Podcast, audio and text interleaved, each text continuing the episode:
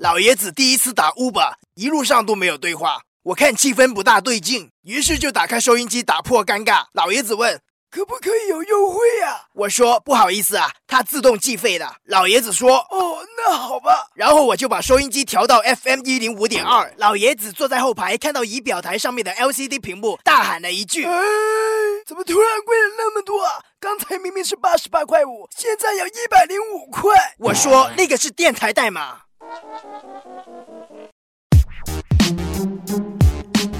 熊孩子跟奶奶一起打车，以我纯熟的车技，很快就到达目的地。临走之前，熊孩子说：“老师说表现良好就可以拿一颗星星，你今天表现很好，给一颗星星你吧。凑够五个，我就换一个小红花给你。”于是那个星期我都没有充当奖励了。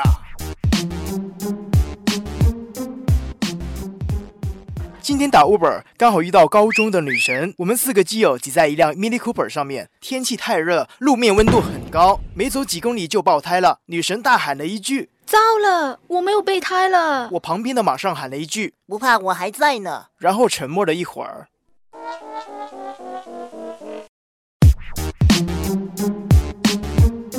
又要改吗？我昨天才睡了两个小时，头都快炸裂了，我还没想到新的方案，等我回来再说吧。拜拜，小伙子，办法总比问题多。正所谓条条大路通罗马，但是有一条不行。你说的是哪一条？黄埔大道。为什么？因为在堵嘛。我也载了一对情侣，男的把目的地告诉我以后就没有说话了，看样子两个人应该在冷战。路上我怕太尴尬，问他们要不要听一点音乐。男的嗯了一声，我打开收音机，耳边传来的是。发现不对劲，我马上换台。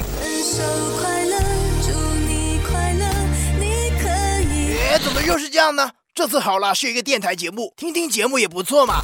如果两个人喺相处嘅过程中，经常会发生口角，咁好可能呢系因为双方嘅价值观存在差异所造成嘅。咁与其系冷战，不如及早提出分手好过，系咪？完了以后，我把收音机关掉，一切都恢复平静。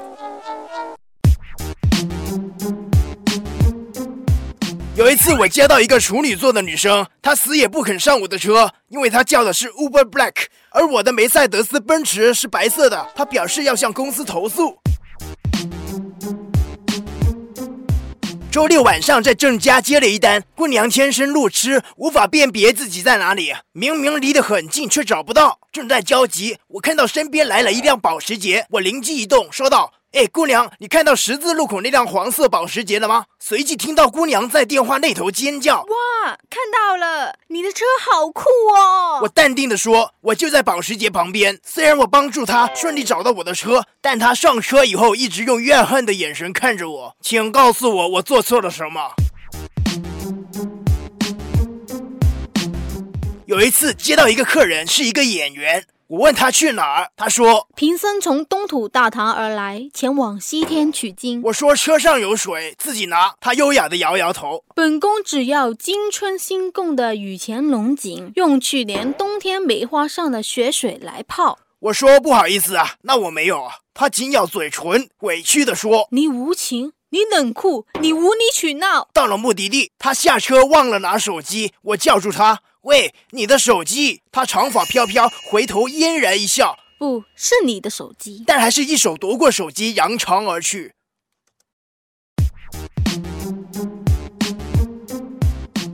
跟男朋友说完分手之后，我转身就走，他没再跟过来。我叫了辆 Uber，坐上车便开始失声痛哭，司机只是默默的开车，也没有说话。哭了一会儿，我有点奇怪，司机这是要开去哪儿？于是我带着哭腔说道：“师傅，我就想问你一个问题。”话还没说完，司机冷静的回答：“爱过保大的，先救你。我妈会游泳。”听完之后，我就想，这男的我跟定了。